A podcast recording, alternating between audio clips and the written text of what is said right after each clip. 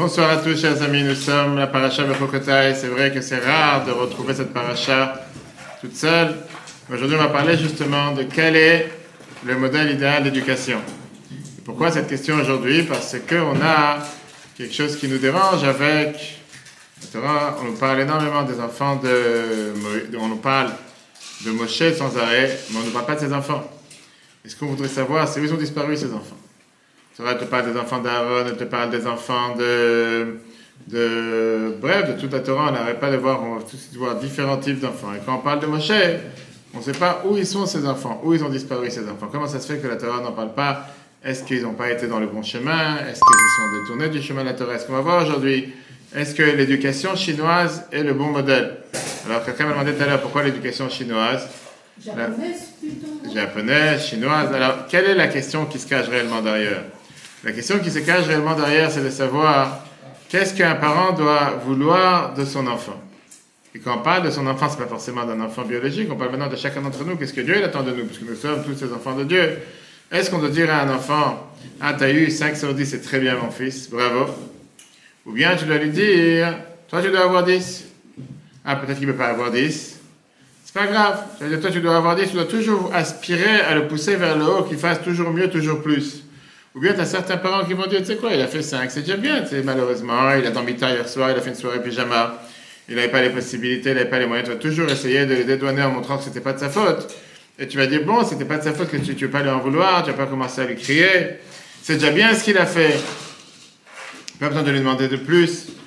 C'est pour ça que j'ai dit, c'est une question qu'on va débattre, parce que d'abord, nous sommes en train de nous préparer au Mont Sinaï, au don de la Torah, mais c'est surtout aussi...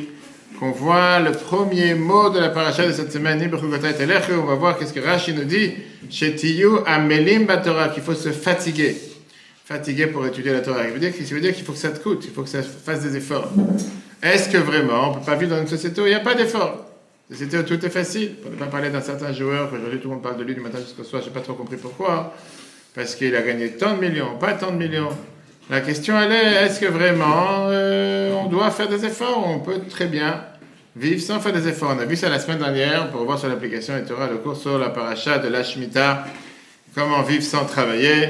On a expliqué c'était quoi la notion de travail, qu'est-ce que Dieu attend de chacun d'entre nous.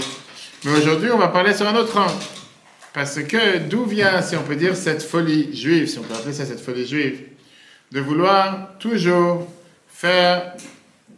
faire pousser un enfant à faire encore plus des efforts, plus que qu'est-ce qu'il a le devoir de faire.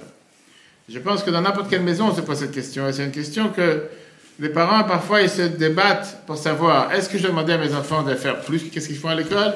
Ou bien, ils travaillent suffisamment à l'école, ça suffit. Pas besoin de faire encore des efforts à la maison, pas besoin de travailler. En plus, maintenant, c'est les vacances, il peut rester dormir sans rien faire, il peut rester dormir sans, sans apprendre. Ou bien non, en tant que parent, on va toujours pousser un enfant à vouloir faire plus, toujours aller plus, toujours faire mieux. Même si parfois tu te dis, mais c'est trop. Il y a cinq ans, écoutez bien cette étude, il y a eu un grand débat dans une grande communauté éducative en Amérique. Amy Chua, une professeure à l'université de Yale, qui est une des plus prestigieuses universités en Amérique, qui est une fille de parents qui ont immigré de Chine, en Amérique, aux États-Unis. Elle a écrit un... Elle a écrit, elle a écrit un livre sur euh, euh, quel est le, on va dire, quel est le pari de réussite sur la portion de manger de la mère du tigre. Bref, elle vient en disant, avec des statistiques, que les enfants, les élèves chinois dépassent les Américains, et encore plus les Israéliens dans tous les paramètres. Et elle disait comme ça, que dans le baromètre de ce qu'on appelle euh, l'échelle de F I S A qui est pour les écoles, les élèves de, de Shanghai sont les premiers en lecture, alors que les Américains sont les dix-septièmes dans le monde, les Israéliens trente-septièmes. Les Chinois sont les premiers en maths, les Américains trente et unième, les Israéliens quarante-deuxième. Je n'ai pas fait les statistiques pour savoir c'est combien pour la France. Et en sciences, les Chinois, les, gens, les élèves de, Ch de Shanghai, les premiers, les Américains vingt-trois, les Israéliens quarante-deux. D'accord. Maintenant, c'était quoi son explication derrière? Son explication, c'était de dire que les élèves américains, ils faillissent, ils, ils, ont, ils sont dans la défaite, si on peut dire, parce qu'ils ont des parents américains. Et c'est quoi le problème des parents américains? qu'ils ont arrêté d'éduquer les enfants à faire des efforts pour pouvoir se battre pour réussir. Sans faire des efforts. À force de parler sur l'individualisme, les, les parents, ils oublient de demander à l'enfant de se surpasser, de faire beaucoup plus d'efforts. Les Chinois, ils lâchent pas l'affaire. Les Chinois disent, t'as pas de, t'as pas de cuillère pour manger, prends des baguettes. Montre-moi comment tu manges avec des baguettes, un morceau de viande. Je sais pas. Et donc, ils demandent avec entêtement aux enfants, aux élèves, d'atteindre la perfection. Persévérer. Persévérer, parce qu'on persévérer, d'atteindre le meilleur. Elle dit, comment elle a, dans son livre, elle raconte comment elle s'est efforcée de demander à ses filles de passer vraiment des, veut dire des, des combats tellement difficiles, où ils étaient obligés d'avoir un A, la meilleure note, dans tous les tests, dans tous les examens. Par exemple, elle raconte que sa fille, qui a six ans, n'aimait pas jouer au piano. Et la mère, elle a transformé la maison en zone de guerre. Zone de guerre, elle n'a pas laissé les enfants se lever de la chaise jusqu'à ce qu'ils finissent d'apprendre. Elle les a menacés qu'elle va donner toutes leurs poupées à une maison d'orphelins si jamais ils ne jouent pas au piano comme il faut. À la fin, la fille, elle a su jouer au piano. Elle n'a pas arrêté de jouer au piano. D'accord ? La conclusion, elle était que les enfants, les parents, pardon, qui sont dans tout le, l'Occident, ils se trompent quand ils valorisent trop le mécontentement des enfants ou l'opposition des enfants pour essayer de les faire sortir de leur zone de confort. Ça, c'était son étude. On a plusieurs parents ici à table. On va voir, bien sûr, que le livre a fait beaucoup, beaucoup de bruit, surtout aux États-Unis, sur, on va dire, les pas extrêmes qu'elle a utilisés. C'est un peu extrême. Maintenant, oublions cette bêtise d'avoir un A ou d'avoir un vingt ou d'avoir un cent dans chaque examen. Oublions cette bêtise de prendre les étapes comme elle a voulu dans l'extrême. Mais parlons sur le sens. Est-ce qu'on doit pousser un enfant à être éduqué, à avoir, à atteindre plus que ses capacités, ou bien sois content qu'il ne casse pas la maison. Le fait qu'il ne casse pas la maison, c'est déjà bien. Ah, il est sur la PlayStation toute la journée, qu'est-ce que j'en ai à faire. Au moins, il est calme, il est tranquille, au moins, il est occupé. Ah, il ne remplit pas sa tête, pas grave. D'accord ? Alors, tout à l'heure, on a demandé la question, est-ce qu'on doit choisir le modèle chinois ? Quelle est la différence entre le modèle juif et le modèle chinois ? La Torah te dit, écoutez bien, c'est ce qu'on va voir aujourd'hui, parce qu'on ne se prépare maintenant au don de la Torah. La Torah te demande le devoir de faire des efforts. Des efforts, c'est la paracha de cette semaine. La Torah ne te demande pas d'être dans la perfection. La Torah ne te dit pas que tu dois être dans l'élite. Un juif n'est pas obligé d'avoir un A ou un cent dans chaque examen. Par contre, il doit, oui, s'efforcer à faire toujours mieux que ce qu'il a l'habitude. Sortir de sa zone de confort. Si un enfant, il avait dans l'examen précédent en maths ou en français ou en chumash ou en Gmarach, peu importe, il avait soixante-cinq. Et là, il a eu soixante et onze. Il doit avoir tous les honneurs. Il a fait mieux que la dernière fois. Le deuxième point, l'éducation juive n'oblige pas un enfant à jouer dans le violon, à jouer avec un, un, un comment on appelle ça, piano. Un piano. C'est pas fait pour tous les enfants. Mais chacun, il doit voir dans quel, dans quel domaine il se perfectionnise, dans quel domaine il a plus de capacité. Qu'est-ce qui est plus proche de lui? Pour l'un, ce sera la Mishnah, pour l'autre, ce sera la Halakha, pour l'autre, ce sera l'histoire. Et d'ailleurs, c'est la fameuse phrase que le roi Salomon, il te dit, « Chanoch lana » Tiens, déjà ici, ici, j'y vais, je suis préparé. Non, non, non, non. Ah, c'est la même chose, c'est de l'eau jaune. Chanoch lana alpi darko, tu dois éduquer un enfant selon sa manière, selon sa façon. Alors, qu'est-ce que tu réponds à un enfant qui te dit « Oh, mais à quoi ça va me servir l'histoire ?» ou euh, ah, matières comme ça. C'est vrai. Donc, je suis cent pour cent d'accord avec cette question. Et moi, je sais ce que je te réponds. Je vais lui dire comme ça, ça ne va te servir à rien et tu n'as pas besoin d'apprendre. Mets tes efforts dans ce que tu dois apprendre, c'est ce que disent mes enfants. Maintenant, bien sûr, quand tu as un cursus scolaire, tu es obligé de suivre ce cursus. Je dis plus que tu dois rester, lui, clairement, forcer à apprendre quelque chose qu'il n'a pas besoin de sa naissance, il ne va pas le faire. Non, alors c'est ça que je n'ai pas fini les réponses. Je dis, puisque maintenant ça fait partie du cursus scolaire. Et c'est bon pour ta moyenne générale. Et tu ne veux pas être différent des autres. Je peux te comprendre, pour un certain temps, tu dois mettre un temps dessus. Mais clairement, mets toutes tes forces dans ce qui t'intéresse, dans ce qui va te servir. Ça, malheureusement, ça fait partie du cursus. Tu ne peux pas dévier à, à, à la règle, tu ne peux pas déroger à la règle, tu es obligé d'être comme tout le monde. En deux mots, tu fais partie de la classe. Tu dois être forcé pour avoir des meilleures notes dans ce que tu es. Mais te dire, non, mais te dire que dans ça, tu dois mettre toute ta passion, dans ça, tu dois mettre tous tes efforts, non, ce n'est pas tous tes efforts. Mais ça fait partie, si c'est comme dans la vie de tous les jours. Il y a certaines choses que tu fais toute la journée que tu n'as pas envie de faire. Mais ça fait partie de ce qu'on doit faire. C'est-à-dire que chaque enfant, il cherche à se laver tous les jours, se laver les dents tous les matins, tous les soirs. Il y a des choses que tu n'as pas envie de faire. Néanmoins, tu es obligé de le faire parce que pour l'hygiène, pour... Pareil, est-ce que tu veux t'arrêter à chaque stop quand tu conduis? Non. Tu veux t'arrêter à chaque stop de passage? Non plus. Mais est-ce que tu dois? Tu n'as pas le choix, parce que sinon tu ne pourras pas conduire. Donc pas tout ce qu'on fait, c'est des choses qu'on veut faire, Mais d'un moment, on doit le faire, parce que c'est dans la société tout à l'économie, c'est comme ça qu'on doit faire. Mais dans beaucoup de pays, on peut choisir ses matières. cent pour cent, je suis tout à fait d'accord, c'est pas ça que je pense. C'est qu'il y a quelque chose de bon dans le cent pour cent, je suis tout à fait d'accord que c'est une des raisons pour que je pense qu'il faut vraiment reformer le système scolaire français, qu'il y a tellement de matières qu'on enseigne aux enfants qui ne servent absolument à rien, et qu'ils ne vont jamais les utiliser toute leur vie, et qu'ils sont en train de perdre des heures les plus importantes de leur jeunesse et de leur vie, pour des sujets qu'ils ne vont jamais utiliser. C'est de la perte de temps, ça ne sert absolument à rien. Mais je n'ai pas été choisi comme ministre de l'économie, de ministre de l'éducation. Apparemment, on a choisi quelqu'un d'autre qui est très connu du public et que tout le monde en parle. Choisira. Il y a un poste qui va se libérer dans trois semaines. Je n'ai pas entendu.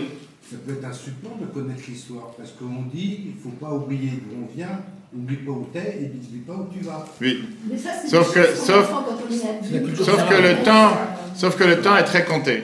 On n'a pas beaucoup, on n'a pas beaucoup de, de temps dans la journée, et surtout. Le temps que les enfants ils ont pour se focaliser sur ce qui va leur servir toute la vie est compté aussi. Et c'est dommage de perdre les meilleures, meilleures années, les meilleures horaires, les meilleures heures qu'ils ont dans la journée pour des choses qui ne vont pas les utiliser, ne vont pas les servir. Un minimum. Minimum, j'ai ce que j'ai dit, le minimum, parce que tu dois, tu dois faire le minimum. Tu dois, tu dois faire le minimum, c'est tout.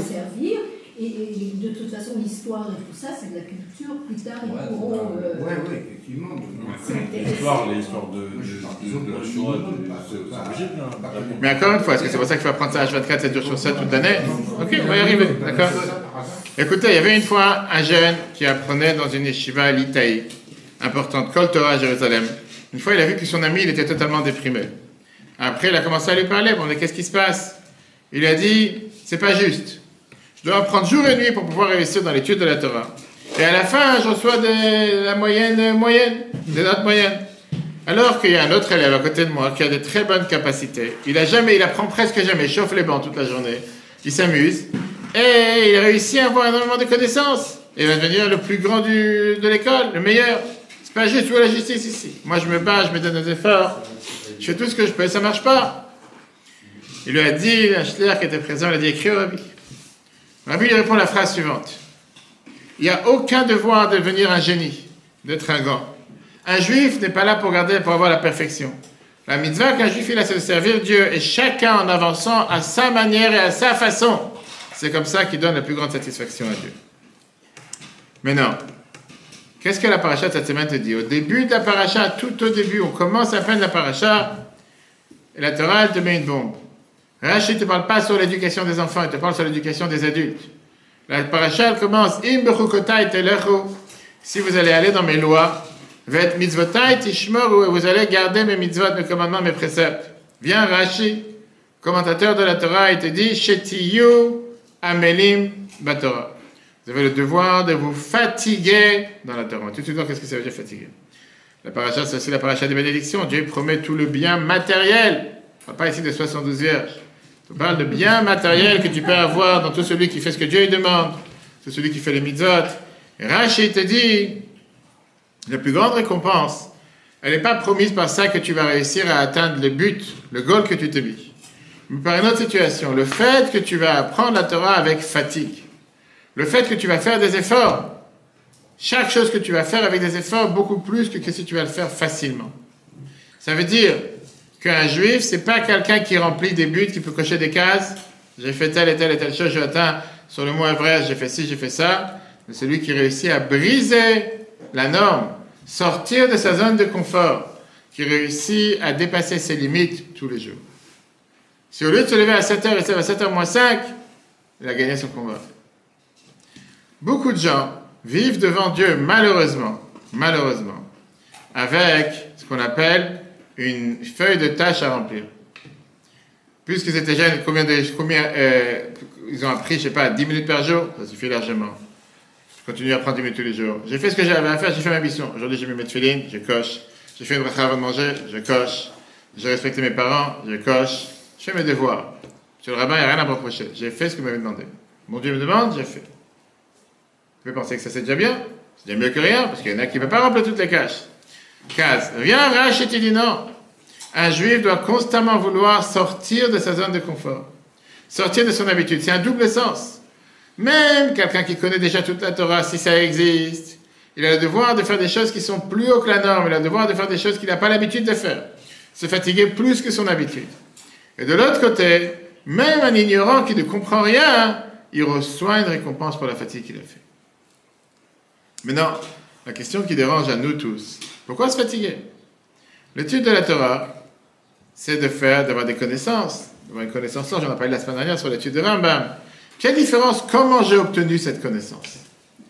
Si j'ai un don particulier, que j'ai une mémoire photogénique, que je suis capable de regarder une feuille une fois, je me rappelle par cœur, ou bien parce que j'ai travaillé dix heures par jour pour apprendre par cœur. L'essentiel, c'est de le savoir. Est-ce que quand quelqu'un, il est testé au bac ou en maths, on lui demande combien d'heures tu as révisé?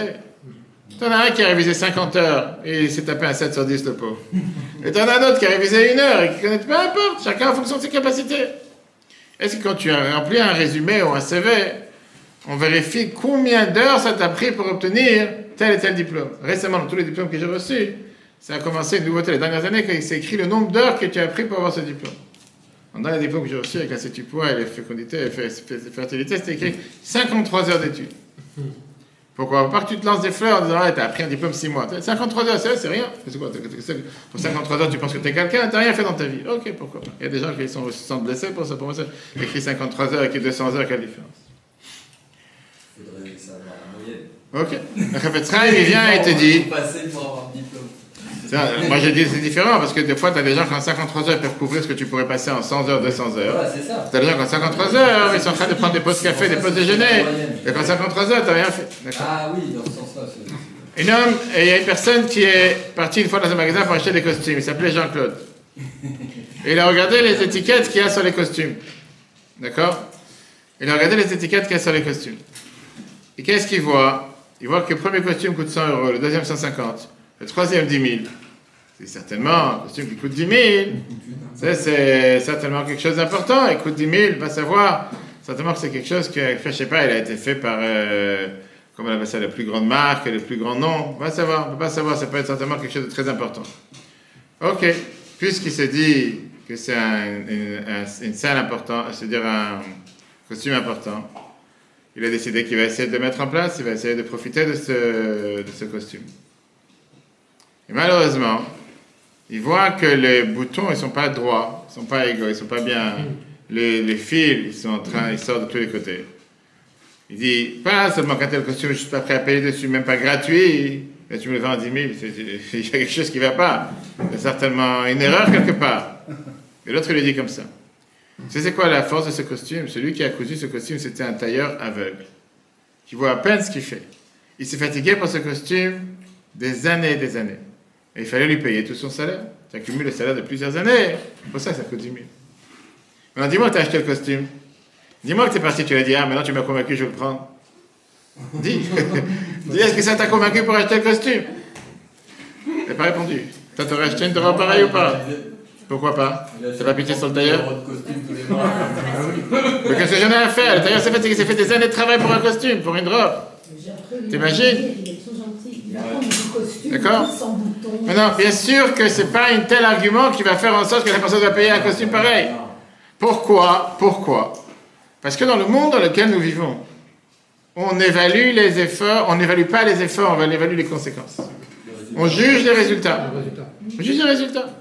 Et pourquoi la Torah, Dieu, il te dit que Dieu, il se focalise sur les efforts et il te demande de faire plus que qu'est-ce que tu peux, que ce soit dans la prière, que ce soit dans la tzedaka, que ce soit dans la dans tout. Et de l'autre côté, Dieu, il te paye même quand il n'y a pas de bons résultats. Si tu as fait des efforts. Tu as fait des efforts. Même s'il n'y a pas de bons résultats, tu es récompensé. Ce qui est totalement à l'envers de ce qui se passe dans le monde.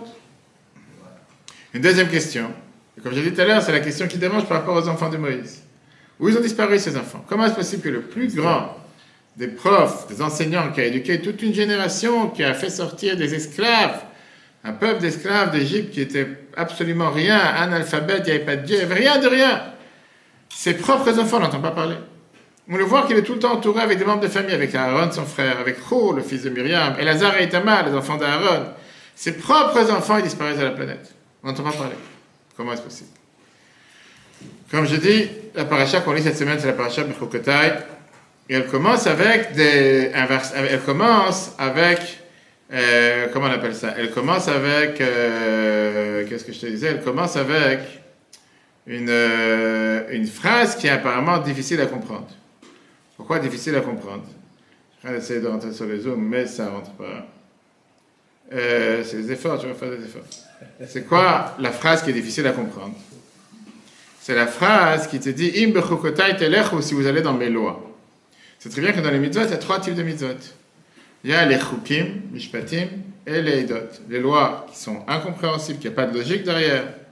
Il y a les lois qu'on les aurait fait même s'ils n'auraient pas existé, même si Dieu ne nous aurait pas donné. Et après, il y a ceux qui sont des témoignages. Témoignent comme Dieu, il a essayé de reposer Shabbat, on fait Shabbat, et cetera. En général, quand on parle de chukim, c'est les mitzvot. Le verset continue en te disant, votre mitzvotait, ishmor, vous allez faire mes mitzvot, vacitem, maintenant vous allez les faire. Qu'est-ce que ça veut dire, im behoukotai telechou? C'est quoi des chukim? De quel chukim on parle? Bien, le Sforno, il t'explique. Chukot, c'est des règles, des lois que le roi, il tranche, que l'homme, il doit faire pour s'occuper dans la vie. En deux mots, le fait de se comporter dans ses lois. Comme la Torah te dit plusieurs fois, behoukotem, le telechou, vous ne devez pas faire ce que les nations du monde, ils font. Gardez mes lois. On parle d'un groupe de mitzvot qui sont surnaturels, ou bien sûr. Euh, ils, sont, ils sont plus haut que le, le, le cerveau. C'est des choses qu'on ne peut pas comprendre. Irrationnel. Irrationnel, merci. Et on le fait pourquoi? Parce que Dieu t'a dit de le faire. Par exemple, chatnez, pas mélanger le lin et la laine. Quel problème? Pas de problème. Dieu t'a dit, on ne fait pas. Ou bien les sacrifices. Pourquoi les sacrifices? Pureté, impureté. Hein, comment se fait-il? Parce que tu es rentré dans une chambre et hier, il y avait un mort.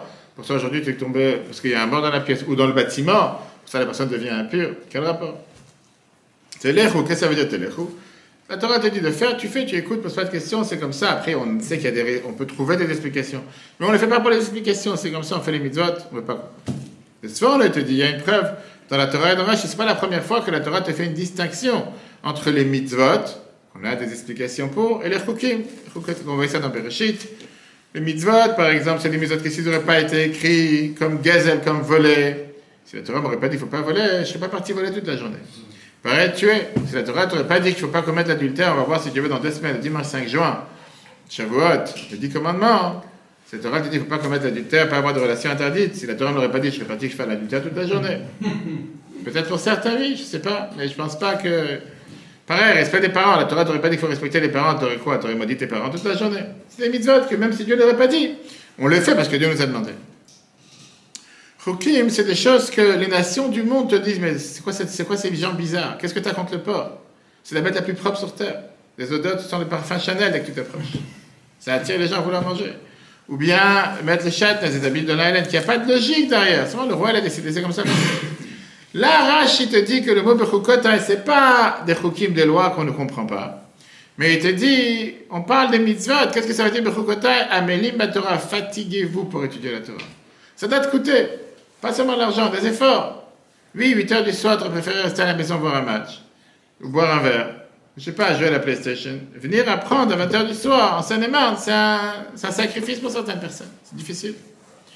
Behoukotai Rashi te dit, on parle ici de l'étude de la Torah. On ne parle pas des mitzvot. Et on te parle d'études avec fatigue, qui veut dire que les brachot et bénédictions que Dieu il envoie, par un mérite spécifique, une manière spécifique d'étude qui est se fatiguer. C'est tellement plus facile de prendre un livre et lire ce qui est écrit. Quand tu commences à chercher dans les sources, à raconter les sources, à développer, comme on essaie de faire tous les Shabbats, et cetera, c'est beaucoup plus intéressant. Personnellement, je pense, ça donne beaucoup plus de richesse que juste raconter un mot et lire le texte sans comprendre ce que tu dis.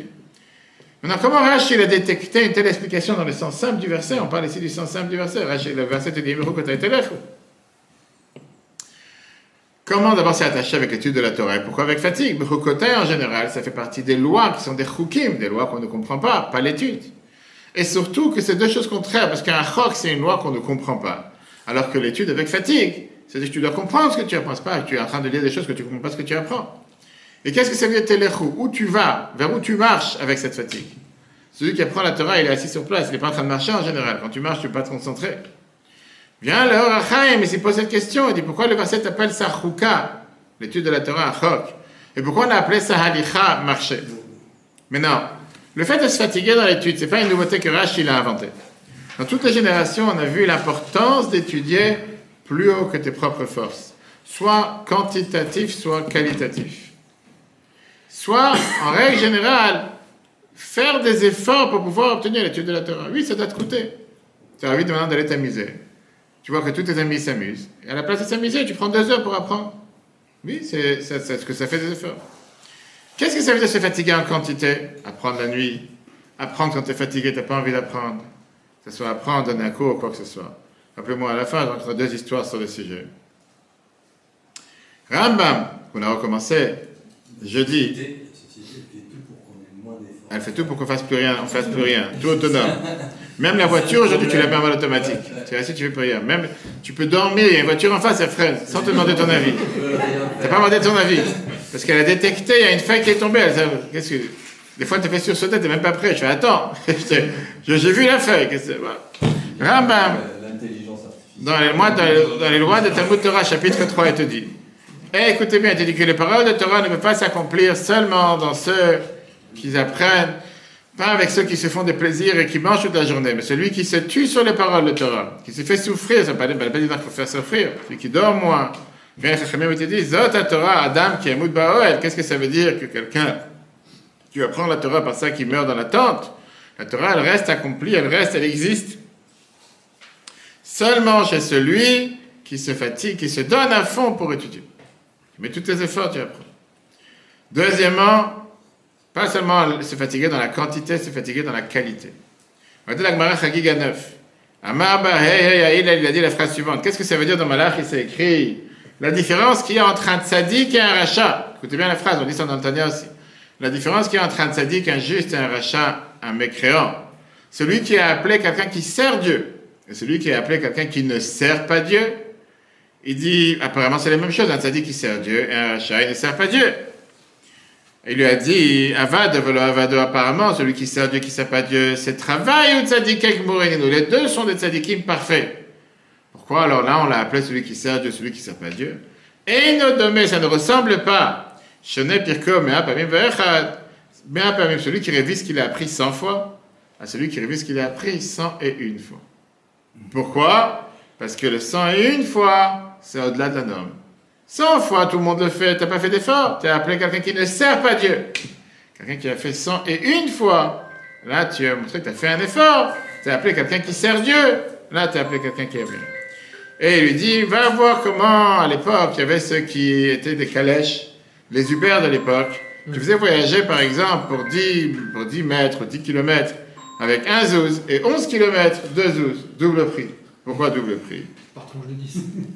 Parce que c'était plus haut que la norme, plus haut que la nature, plus haut que ce qu'il avait besoin. Donc ça, c'est ce que la Torah elle attend de toi. La Gemara Menachot, page sept a, te raconte, Avimi, il a oublié la Gemara Menachot. Il est parti voir son élève à Frisa, il a demandé de lui enseigner. Pourquoi il n'est pas parti, il n'a pas envoyé son élève venir le voir? Parce qu'il s'est dit que par ça, il va pouvoir plus capter l'étude.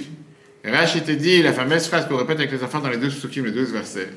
Si quelqu'un te dit « je me suis fatigué, j'ai pas trouvé », ne le crois pas. « Je me suis pas fatigué, j'ai trouvé », ne le crois pas. « Je me suis fatigué, j'ai trouvé », tu peux le croire. Ça n'existe pas de trouver sans te fatiguer. Ça n'existe pas d'être fatigué sans trouver. Si tu t'es fatigué, tu vas trouver. Ça, c'est une phrase qui est écrite dans la Gemara Megillah page six. Maintenant, la question avec laquelle on a commencé, c'est pourquoi la vie doit être si compliquée. C'est mieux de s'asseoir au lit toute la journée, regarder un film, rien faire. Aucun effort. Qu'est-ce que tu trouves? Qu'est-ce qui n'est pas bien pour celui qui a deux cours par semaine? C'est largement suffisant. Pourquoi apprendre tous les jours? Où c'est que je dois apprendre tous les jours? Dis aux enfants qu'on est maintenant dans un monde où on n'a plus besoin d'aller à l'école tous les jours. Deux fois par semaine, tu vas à l'école, tranquille. Comment Rashi trouve cette idée de se fatiguer dans la Torah, dans le langage? Behoukotai, t'es là, vous irez dans mes lois. Regardons quelque chose d'intéressant. Et là, on va répondre à la question par rapport aux enfants de Moshe et par rapport à la transmission de la Torah à travers toutes les générations. La religion juive, le judaïsme, contrairement aux autres religions, c'est une religion familiale. Qui veut dire, elle grandit dans la famille, elle passe dans la famille. Mais vous allez peut-être faire du sport comme ça, vous êtes en train de faire quoi? D'attraper les... Hier, j'avais la même chose. J'avais un enfant, non, Shabbat, j'avais mon fils Nachamunel qui était assis à table, une toute petite mouche qui me brasse sur la salade. Pendant dix minutes, il a, je fais, ben, oublie-la. Je, je, je, je, elle, te prend, elle te prend tellement d'attention. Je laisse, laisse vivre tranquille. Il a suivi dix minutes. Je laisse, oublie. Qu'est-ce qu'il a, au pire, qu'est-ce qui va se passer? Elle va se poser juste dessus. Euh, écoutez la tour. Tu manges, tu parles. La pauvre. On dit que, tu sais, on dit que les mouches, les mouches et la durée de vie, c'est plus de trente jours. Les pauvres. Les pauvres, exactement. Laisse vivre tranquille. Laisse-la profiter qu'elle se vote. La Torah, c'est une religion, de la judaïsme, c'est une religion familiale. qui poussent dans la famille, qui passent de parents aux enfants à leurs enfants. Tout le chumash bereshit, d'accord, il est construit d'une manière, voici les enfants de Noah, voici les enfants, les descendants de Yitzhak, les fils d'Abraham. Chaque grand homme fait passer la tradition à ses enfants.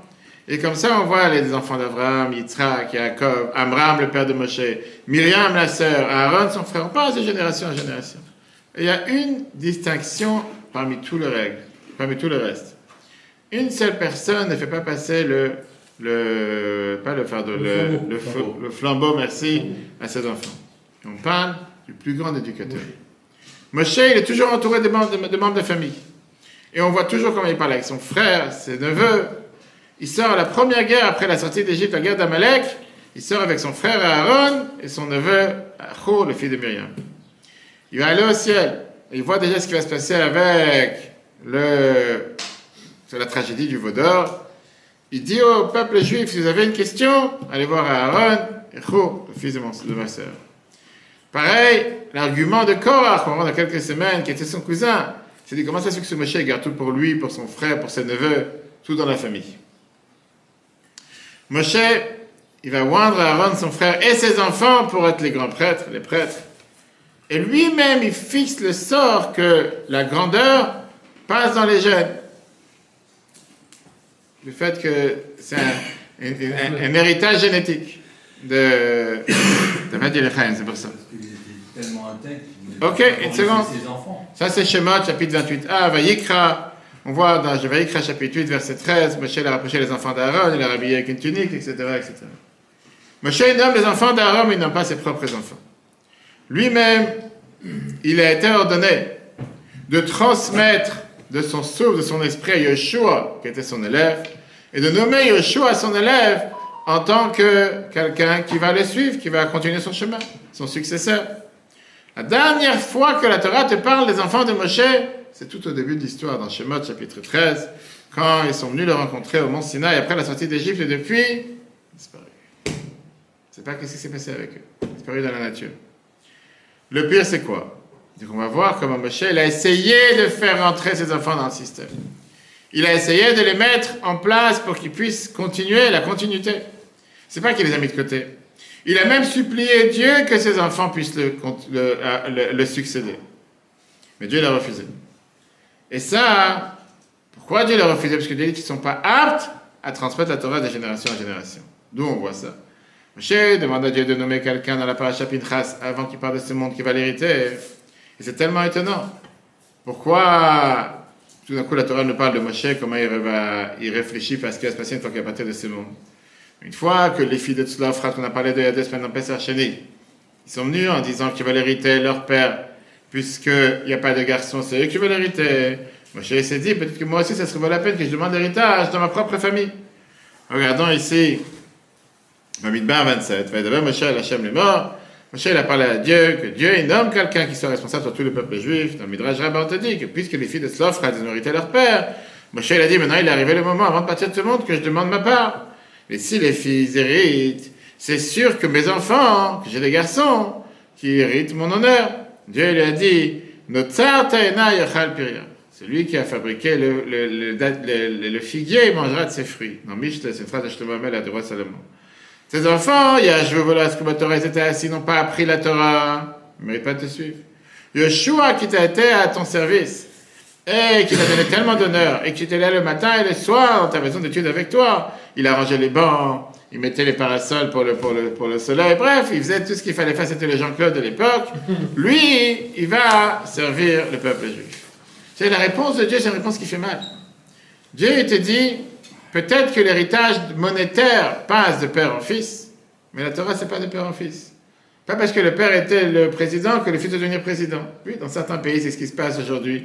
Mais ce n'est pas des pays démocratiques. En général, ce n'est pas comme ça. Ce n'est pas comme ça. C'est pas comme ça que ça se passe en général. Oui, dans certains pays, tu as le père était roi, le fils est roi, après c'est le petit-fils qui est roi, après et cetera. En général, non. La Torah te dit, Dieu dit la Torah, ça passe seulement aux enfants qui sont aptes. Tes enfants ne sont pas aptes. Maintenant, la question, elle est vraiment, pourquoi ces enfants n'étaient pas aptes? Pourquoi pas? La, la réponse, elle est que ça, ça vient nous montrer le caractère de la Torah. La Torah n'appartient pas à la famille. La Torah n'est pas écrite dans, dans les gènes de qui que ce soit, que puisque ton grand-père est un grand rabbin, Pour ça, d'office, tes petits-enfants seront grands rabbins. Non, non.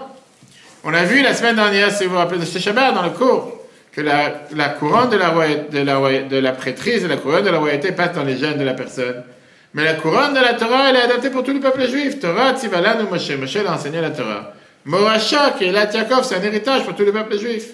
Personne ne peut se rendre libre de ne pas apprendre la Torah en disant, comme je ne suis pas né dans la bonne famille, ou comme j'ai rien appris jusqu'à tel âge, je suis des, des, destiné pour être un ignorant toute ma vie, on ne peut pas m'en vouloir. Quand quelqu'un il parle comme ça, on va lui dire, écoute monsieur, Rabbi Akiva, il était aussi analphabète pendant quarante ans. Il y a tellement du peuple juif que pendant quarante ans, ils n'ont jamais rien appris. Et non, moi, ils ont changé. Parce que la Torah appartient à chacun. Rabbi Eliezer Ben Horkanou, c'est la même chose, il est devenu de nulle part. Et il est devenu le fameux Rabbi Eliezer. Mais Rabbi Yeshaya Chelevitch, qui était un des grands maîtres du judaïsme américain, il raconte une explication basée sur le Ohr HaChaim, la paracha de cette semaine, que les enfants de Moshe étaient comme des touristes. Qui veut dire, ils regardaient de l'extérieur et ils ne se sont jamais investis eux-mêmes pour créer leur lien avec la Torah. Ils ne se sont pas battus pour leur judaïsme. Et quelqu'un ne valorise pas quelque chose pour lequel il n'a pas fait des efforts. Pour le, quelque chose pour laquelle tu ne t'es pas battu de l'avoir, quelque chose qui ne t'a pas coûté pour l'obtenir, tu ne sens pas la valeur de la chose. Si tu as gagné au loto, hier, une très belle voiture, n'est-ce pas? Et après, demain, tu as fait un accident, laisse tomber. Comme c'est venu, comme c'est parti.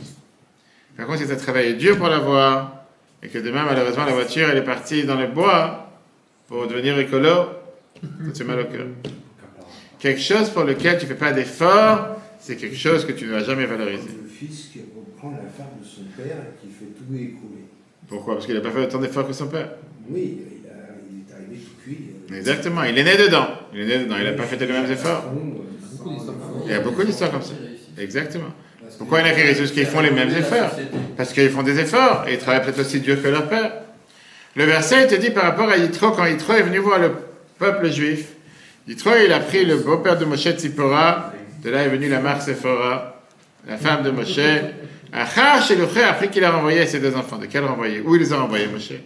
Le Midrash nous dit, c'était le moment où Moshe était dévoilé, il a été révélé comme un père et comme un mari.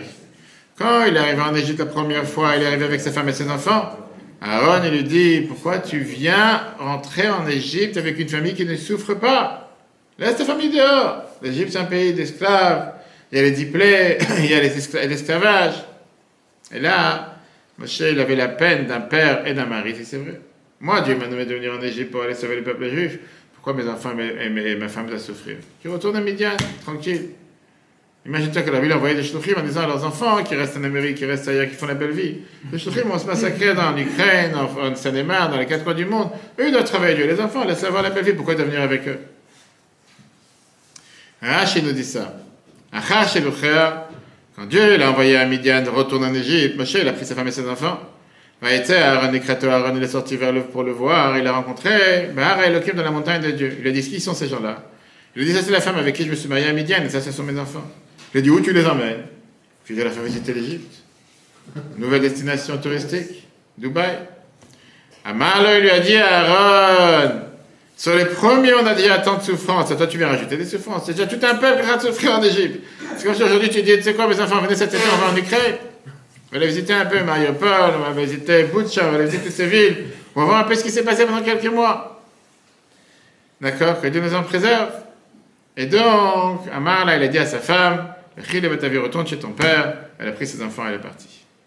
Malheureusement, c'était le moment qui a tranché leur sort spirituel. Là, ils ont perdu cette opportunité de se battre pour leur judaïsme. Parce que la manière comment tu fais acquérir quelque chose à ton enfant, c'est pas avec des plaisirs, c'est pas avec des gâteries, c'est pas avec des cadeaux, c'est pas avec des récompenses à longueur de journée, mais avec des efforts. Le fait qu'un enfant se fatigue pour quelque chose, ça l'attache avec la chose pour laquelle il s'est fatigué, et automatiquement il valorise cette chose-là. Pour plusieurs raisons.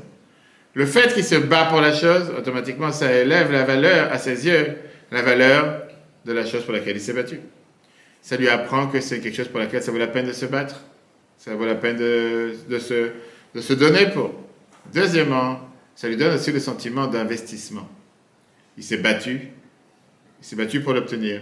il a fait des efforts et il a obtenu. Et ça, c'est le meilleur sentiment que tu peux donner à un enfant. Le fait de gagner, d'avoir cette victoire, de lui donner le sentiment qu'il y a une valeur à ce qu'il fait, ça attache la personne avec la chose qu'il a acquérie. Les Chachamim nous disent la fameuse phrase que la Gemara répète des centaines de fois. Une personne préfère avoir un kilo à lui que neuf kilos de son ami.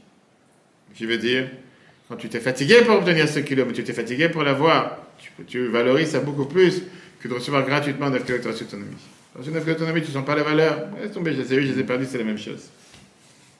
C'est ça le rôle des parents alors, et des enseignants, de féliciter les cent pour cent, c'est ce qu'on a tout de suite voir. C'est pour ça qu'on a été à l'heure. Des fois, il peut faire des efforts et être moins bon qu'il y a quand même. Mais qui t'a demandé d'être le meilleur? Non, c'est écrit nulle part que tu dois être le meilleur. Et du coup, c'est aux parents. Ou aux... Tout à fait. Malheureusement, aujourd'hui, tu vis dans un monde où les gens cherchent le perfectionnisme. Si t'es pas le meilleur, t'es nul. Pourquoi il est obligé d'être nul? C'est écrit qu'il doit être le meilleur. L'essentiel, c'est qu'il fasse des efforts, qu'il progresse, qu'il avance.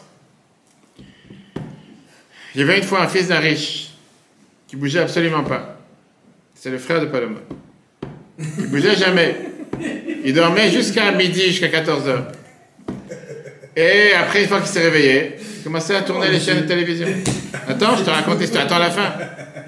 Et comme ça, il passait le temps jusqu'au matin. Le père, il explosait, il n'en pouvait plus, il a décidé, je vais commencer à éduquer mon fils. Il est parti voir son, son voisin, le forgeron. Il tape sur le feu, et cetera. Et il a dit, embauche mon fils. Le premier jour, le fils, il va dans la fo... fonderie. Fonderie, merci. Mais le fils, il voit, le, le, le voisin, il voit qu'il n'a pas vu qu'il parlait. L'autre, il est assis avec son costume. dix mille dollars, il a acheté tout à l'heure, on a vu tout à l'heure, dix mille euros. Et il a les mains comme ça, il n'a pas touché un marteau, il a peur de toucher un clou. Il n'est même pas intéressé à se rapprocher du feu, il fait trop chaud. Il est assis toute la journée dans le bureau, il s'amuse. Il a trouvé un petit iPhone ou quelque chose. PlayStation. Au moins, il dit, il fait croire à son père qu'il est parti travailler. Nous, à la fin de la semaine, le voisin, le forgeron, il lui donne son salaire, cent euros. Pour qu'au moins, le père, il dit, nous, tu as travaillé cette semaine, donne ton argent à la salaire. L'enfant, il rentre à la maison. Et il montre à son père l'argent, mais le père est au courant de ce qui se passait là-bas. Le père, il prend l'argent et déchire. C'est quoi cet argent? L'enfant, il dit, laisse tomber, t'as déchiré, pas grave, continue la prochaine fois. La semaine prochaine, il va encore dans le bureau, chez son ami le forgeron, il fait rien toute la semaine, il reçoit le même salaire, il revient chez le père, le père il déchire le billet encore une fois, tu te rappelles, non? Et au final, l'enfant il avait les épaules, il déchirait, déchire. Troisième semaine, il a commencé à s'ennuyer. Ça fait deux semaines qu'il est là, l'autre est en train de bosser, en train de transpirer avec la chaleur, et lui il est assis en train de rien faire dans le bureau. Il essaie, tu sais quoi, pourquoi pas je vais essayer? Je vais prendre les métaux lourds, je vais commencer à attaquer le forgeron. Je vais taper sur la tête, je vais commencer à prendre les pinces, je vais commencer à tourner, à faire des formes, bref. Il travaille dur. À la fin de la semaine, il reçoit son billet. Il rentre à la maison. Le père, il déchire le billet. Et là, le père, il... là, le fils, il saute en l'air avant qu'il déchire le billet. Il fait non! Il fait, je me suis massacré le dos cette semaine pour obtenir ce billet. Avec quel droit tu veux me l'enlever? Ça lui a coûté quelque chose. La, la réalité, elle est que Dieu nous a créés avec un sentiment qu'on aime les choses dans lesquelles on s'investit. Parce qu'on voit la fatigue qu'on a mis à l'intérieur. Et ça, c'était l'épreuve même de comment Dieu il a créé le peuple juif à travers l'esclavage en Égypte. C'était ça qu'est né le peuple juif. Imagine-toi qu'on aurait été tous clamés pendant trois ans. On n'aurait pas eu un peuple juif qui serait né. On s'est battu pour rester fidèle au peuple juif. Et on savait valoriser le miracle de recevoir la Torah. Malheureusement, les enfants de Moshe, ils sont arrivés au, don, au Mont Sinaï, à Sharm el-Sheikh, comme des touristes. Ils n'ont pas vu la fatigue. Ils ne sont pas fatigués. Parce que la Torah, elle vient, elle te dit la chose suivante. Moshe Rabbeinu, il a voulu, comme un bon père, les protéger, les faire grandir dans une atmosphère tranquille, sereine. Et comme ils ne se sont pas fatigués pour obtenir cet amour de la Torah, ils ne l'ont jamais eu. Et le Ohr HaChaim te dit ça dans le Parasha Shemot, chapitre trente-deux. Moshe, il vient et dit à Dieu, quand il y a eu la faute du vaudeur, « Pourquoi tu t'énerves dans ton peuple que tu as fait sortir d'Égypte. » Là, Chaim, il dit que Moshe est venu contredire Dieu. Quand Dieu lui a dit, je vais te faire à toi un grand peuple, Moshe dit, c'est pas possible que tu vas donner un, un bonheur avec les enfants de Moshe à moi, qu'eux, ils ne sont pas sortis d'Égypte. C'est ceux qui sont sortis d'Égypte, ceux qui sont fatigués, ceux qui se sont massacrés avec les travaux forcés, qu'eux, ils vont sentir la valeur de qu'est-ce que ça veut dire valoriser pour venir faire partie de ce peuple. mais mes enfants qui n'ont jamais connu la sortie d'Égypte, le fait de ne pas faire partie de ce peuple, ça fait une grande différence pour eux. Ils ne sont pas qu'ils n'ont pas du quoi que ce soit. Et donc, revenant à ce qu'on a dit au départ à la Torah, elle demande à un juif, à chacun d'entre nous, de faire des efforts. C'est l'effort qui t'attache avec la Torah. Tout le temps que tu apprends la Torah, tu es un élève. Mais quand tu t'efforts, tu fais des efforts pour la Torah. Tu deviens un juif de Torah. Le fait d'apprendre la Torah, ça te fait réfléchir de manière différente. Ça te fait agir de manière différente. Mais le fait de te fatiguer, ça t'élève vers la Torah. Tu commences à prendre goût, à apprendre les choses de manière différente. Ça te grave à l'intérieur de toi une certaine valeur, un certain respect face à la Torah. Et c'est pour ça que le Rabbi t'explique le lien entre les phrases que la Torah te dit, Behoukotai telechou, si vous allez dans mes, mes lois, shetiyu amelim la Torah, qu'on était là, qu'on vous fatiguez dans la Torah. On était à quel rapport entre les deux? A priori, les chokim, c'est des lois qu'on ne comprend pas. C'est pas fait pour se fatiguer. Mais Behoukotai, il y a aussi le mot hakika qui veut dire gravé dans la pierre. Ça, c'est les lois que Dieu a gravées dans ce monde comme une, un, une personne qui, comment on appelle ça, qui travaille dans la pierre? Euh, un sculpteur. Un sculpteur, merci. Un tailleur, c'est pour les costumes. Tailleur de pierre. Tailleur de pierre, merci alors. Et le fait qu'il taille la pierre, ça fait partie de la pierre elle-même. Alors que quand tu écris avec de l'encre comme un parchemin, l'encre elle est au-dessus. C'est une couche qui est sur le parchemin. Tu peux gratter, tu peux l'enlever. Graver dans la pierre, ça fait partie de la pierre elle-même. Rashi vient et te dit que ça veut dire amalim la Torah, la fatigue, ça veut dire que ça te grave la Torah à l'intérieur de ton âme. Quand tu es prêt à donner ta vie, pas maintenant de se faire tuer. Donner ta vie, ça, ça te coûte. Maintenant, j'ai quelque chose de plus intéressant à faire. J'ai un match, j'ai une soirée, je, je suis fatigué, je vais dormir. Et je préfère consacrer ce temps pour l'étude de la Torah. Ça veut dire que c'est important pour toi. Ça veut dire que c'est quelque chose qui a de la valeur. Automatiquement, c'est quelque chose qui reste gravé chez toi. C'est quelque chose qui ne va pas partir si facilement. Rappelez-moi, à la fin, on fera une histoire, on racontera l'histoire. Regardons d'abord dans le chiffre quatre. Rabbi l'écrit ça dans le côté Sikhad dix-sept, chapitre page trois cent dix-huit trois cent dix-neuf. Sarich, le Mabdi Vri Rashi, il faut dire dans les paroles de Rashi. Shainyan, Shalamelim, la Torah, qu'est-ce que ça veut dire se fatiguer dans la Torah? C'est déjà éligé dans les mots Behoukotai Telechu. Je veux dire, vous allez aller dans mes lois. L'explication est la suivante. Hakika, qu'est-ce que ça veut dire graver? C'est Rabeyataka, ça demande beaucoup plus d'efforts. Ou Mahamad, c'est d'efforts, de force et d'efforts, mais à chaque tiva que d'écrire. Oula, ma Hakika, mais le gravage qu'on parle ici, qui est fait dans une bonne pierre, ça transforme la pierre. C'est gravé à l'intérieur de la pierre. Pareil, les méthodes sont appelées chokim, mais la chante hakika gravée. Quand tu fais quelque chose qui n'est pas dans le cerveau, qui n'est pas parce que j'ai compris qu'il faut le faire, mais des fois c'est parfois le contraire du cerveau. C'est un travail dur, beaucoup plus que quelque chose que j'accepte de faire. Mais ça, ça transforme l'âme animale, ça transforme la personne. Et quand quelqu'un il apprend d'une manière qui se fatigue, que ça lui demande de se fatiguer, de faire des efforts, c'est gravé dans son cœur, même un cœur en pierre. Il devient gravé et fond avec la fatigue de la Torah. Comme la fameuse histoire à la brioche, ça c'est le, le virus du singe. Comme la Rabbi Akiva vient et nous dit que comment il a commencé, comment il a commencé à apprendre la Torah, qu'est-ce qui l'a motivé? Parce qu'il a vu l'eau tomber sur la pierre. Et il a dit que si jamais l'eau elle est capable de tomber sur la pierre, elle est capable de graver la pierre, combien les paroles de Torah pourront être capables de graver mon cœur? Et c'est pour ça que la Torah te dit, mais Mishpat Behoukotai Telechou, que vous allez aller dans mes lois, qui veut dire, par ça que quelqu'un il se fatigue dans l'étude de la Torah, automatiquement ça élève une personne à faire une transformation d'un bout à l'autre. Mais il faut que ça te coûte. Et c'est pour ça que la Bible nous a toujours appris valoriser l'effort de quelqu'un. Je dis tous les jours, j'ai la chance de vivre en Salomon avec toutes les difficultés qu'il y a en Salomon. Mais quand tu vois des juifs qui il y a un an, deux ans, trois ans, cinq ans, dix ans, quinze ans, vingt ans, ne faisaient absolument rien dans le judaïsme. Et qu'aujourd'hui, ils viennent et ils apprennent un cours de Torah, et ils viennent Shabbat, et ils mettent une mezuzah, et ils mettent le tefillin. Et ça leur coûte énormément. C'est pas juste que tu dois dire chapeau, bravo. Tu dois être tellement humble face à des gens pareils qu'ils ont fait un changement dans leur vie. Je dis à chaque fois à mes enfants la même chose. Je sais pas, c'est à quarante ans, c'est à trente-cinq ans, c'est à trente ans, j'aurais décidé de faire un changement radical dans ma vie, que pendant trente ans, j'ai pu faire tout ce que je voulais. Manger n'importe où, aller avec n'importe quelle femme, travailler quand j'ai envie, te mettre dans n'importe quelle situation. Et tout d'un coup, du jour au lendemain, décidé. Maintenant, j'ai appris qu'il ne faut pas. Maintenant, je vais changer. Maintenant, j'ai appris que Shabbat, c'est Shabbat. Je vais faire Shabbat. Maintenant, j'ai appris qu'il ne faut pas manger dans tous les restaurants. Non, je parle dans tous les... Chapeau. C'est énorme. C'est énorme et c'est valorisant. C'est pour ça que la Torah, elle te dit la fameuse phrase que dans un endroit où en bas, tu vois, se trouve quelqu'un qui a fait tu vois, se trouve. Même un tzaddik gamour, même un tzaddik total ne peut pas se trouver. Parce qu'il est beaucoup plus valorisé aux yeux de Dieu. Parce que c'est un effort énorme pour une personne de changer sa trajectoire, de changer son habitude, on l'a vu tout à l'heure, cent fois ou cent et une fois, pas la même chose. Quelqu'un qui tous les jours lui donne un doigt en tzedaka, que tous les ans en gala il donne un doigt en tzedaka, tout d'un coup il dit je vais faire beaucoup plus d'efforts, Dieu valorise cet effort. Pas seulement que Dieu valorise cet effort, Dieu se dit si cette personne a fait un effort que ça lui coûte. Il y a la fameuse phrase, j'ai toujours entendu le grand philanthrope George Soros en Amérique qui donne plus de cent millions de dollars en tzedaka par an. Il y a beaucoup d'institutions dans le monde. Il y avait une fois la période de la crise, il avait dit donnez quand tout est facile, c'est pas un, c'est pas un compte, c'est pas intelligent. Donnez quand c'est difficile, quand il y a des difficultés, là on donne. Ça c'est, les, ça, c'est la preuve que tu fais parce que ça te coûte. C'est pour ça que Dieu te renvoie. Revenons d'abord avec d'abord le dernier point avant les questions. Alors, est-ce que l'éducation chinoise est la plus adaptée pour la Torah? On a dit que ce que Dieu il attend, c'est d'éduquer les enfants à la fatigue. Qu'est-ce que ça veut dire à la fatigue? Pas dormir de la nuit, manger debout, courir deux heures tous les deux minutes. Qu'est-ce que ça veut dire la fatigue? Écoutez cette phrase. La chose la plus pire qu'un parent peut faire à un enfant, c'est de lui faire une vie facile. Tu veux aller dormir? Va dormir, mon fils. Tu veux t'amuser? Va t'amuser. Tu veux pas travailler? Travaille pas. Tu veux rester à t'amuser sur la PlayStation jusqu'à cinq heures? Reste debout jusqu'à cinq heures toute la nuit. La plus pire des choses, c'est de rien lui demander, de rien lui imposer. C'est la plus pire des choses.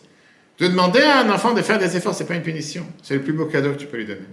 Tu lui donnes le cadeau de la victoire, de lui donner quelque chose pour laquelle ça vaut la peine de se battre, leur montrer comment il est capable de réussir, de lui enlever cette peur face parfois aux différentes épreuves qu'il peut avoir dans la vie, et lui donner cette conscience qu'il est beaucoup plus fort que, des, que les défis qui se présentent à lui. Parce qu'il est capable de le faire. Pas dit maintenant de faire des choses impossibles, va sauter du dixième étage, ça te compare. Quand tu donnes à un enfant un défi, va apprendre dans dix lignes. Non, j'ai pas envie, je fatigue. Tu es capable de le faire. Et il va voir qu'il est capable. Oui, alors il faut, il faut effectivement aller prendre, il va prendre deux heures pour le faire. Parce qu'il a décidé qu'il n'a pas envie de le faire.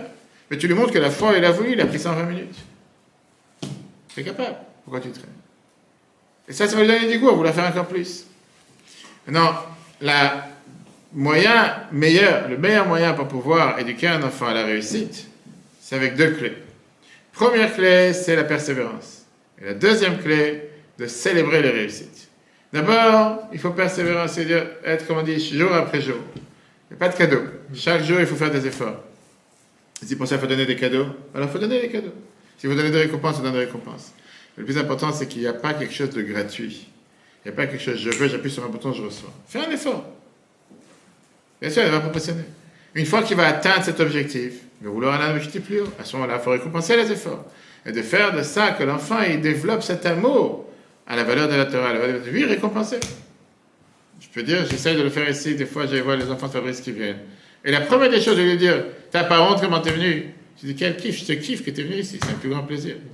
C'est plus qu'un enfant, que des fois, il se dit, va savoir comment il va me regarder, il va commencer à m'insulter, on te voit jamais, t'es jamais là, et cetera. Et quand tu dis à un enfant qui est venu, même une fois, il est venu une fois par an, deux fois, peu importe, je dis, mais c'est magnifique, c'est quoi? J'aurais bien voulu être à ta place. T'aurais pu te rester à la maison en train de t'amuser. T'es décidé de venir, c'est magnifique. Alors, malheureusement, comme je dis, même dans les couples, tout à l'heure, avant de rentrer dans le cours, il y a une couple qui m'appelait d'Israël, il ne voulait pas aller, un problème de couple. Combien de fois quelqu'un il peut critiquer sa femme, du matin jusqu'au soir, ou dans la maison, des paroles négatives à longueur de journée? Et ce que je dis à tous les couples, c'est vrai, c'est, j'ai pris ça dans plusieurs formations, tu peux critiquer ta femme autant de fois que tu veux dans la journée, à une seule condition. Si parallèle à chaque critique, tu dis une louange. Si tu fais une liste, une louange. Si chaque critique, si aujourd'hui tu l'as dit cinq choses ou dix choses négatives, est-ce qu'aujourd'hui tu as dit aussi dix choses positives? Si c'est cinquante cinquante, ça passe. Il y a des gens qui ne savent pas euh, dire des louanges. Qui ne savent pas ou qui ne veulent pas?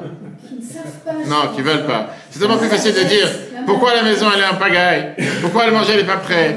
Encore, t'es encore venu d'école, encore aujourd'hui mal habillé, t'es encore que des choses négatives. Imagine-toi, tu te mets à la place de cet enfant, cinq ans, six ans, dix ans, deux ans, peu importe l'âge.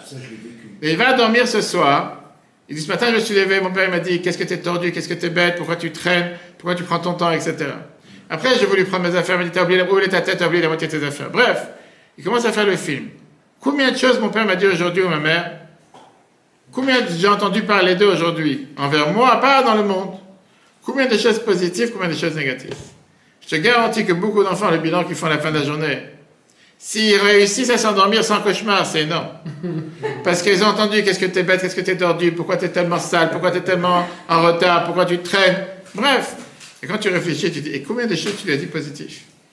Qu'est-ce que je te kiffe en tant que mon enfant, heureusement que tu me donnes un tel cadeau comme toi, qu'est-ce que t'es magnifique, qu'est-ce que t'es le meilleur... So... Et pareil envers sa femme. Pareil envers son mari. mari. Ou avec son mari, je dis pas le contraire. Oui, mais ma femme, elle n'est pas là, donc je ne vais pas dire des dessins envers moi, il faudra lui transmettre. Non. Je dis que c'est, c'est, c'est énorme, parce qu'on ne se rend pas compte. Mais c'est ce que la Torah te dit, cherche pas la perfection. Mais l'effort est énormément important. Et quand on fait des efforts, Dieu valorise ses efforts. Et c'est tout ce qu'on voit depuis la parasha cette semaine. Si vous faites des efforts, je donnerai la pluie en son temps, je donnerai l'abondance en son temps. Que Dieu fasse qu'on puisse mettre ça en application dans la vie de tous les jours. Le cours sera rappelé sur l'application Etorah, Etorah, sur Google et Apple. Demain soir, le Women's Club, celui qui veut venir participer avec euh, jupe, perruque pour les hommes, s'ils veulent se déguiser, c'est Women's Club. Women's Club, ça veut dire pour les femmes. Les femmes veulent avoir leur soirée, elles ont le droit d'avoir leur soirée entre elles. Ouais. Non, en plus le thème est pour les femmes. Pourquoi? Il y a des hommes qui veulent avoir, il y a des hommes qui veulent avoir des cheesecakes aussi. Il y a des chefs cuisiniers pour les hommes aussi, il n'y a pas d'interdiction. Les cheesecakes, c'est ça? Non, mais c'est pas ça, c'est le thème qui est... Ah, le thème pour les, co- pour les couples, oui, le pour les hommes aussi. La oui. Femme par rapport à oui, oui. C'est intéressant. Je suis tout à fait d'accord, oui, je suis tout à fait d'accord. Oui, enfin, et le cours sera un replay sur Etorah, Etorah, sur Google et Apple, on ferme le live, je te ferai répondre aux questions. Et bien sûr, ne pas oublier que Shavuot arrive et tout le reste.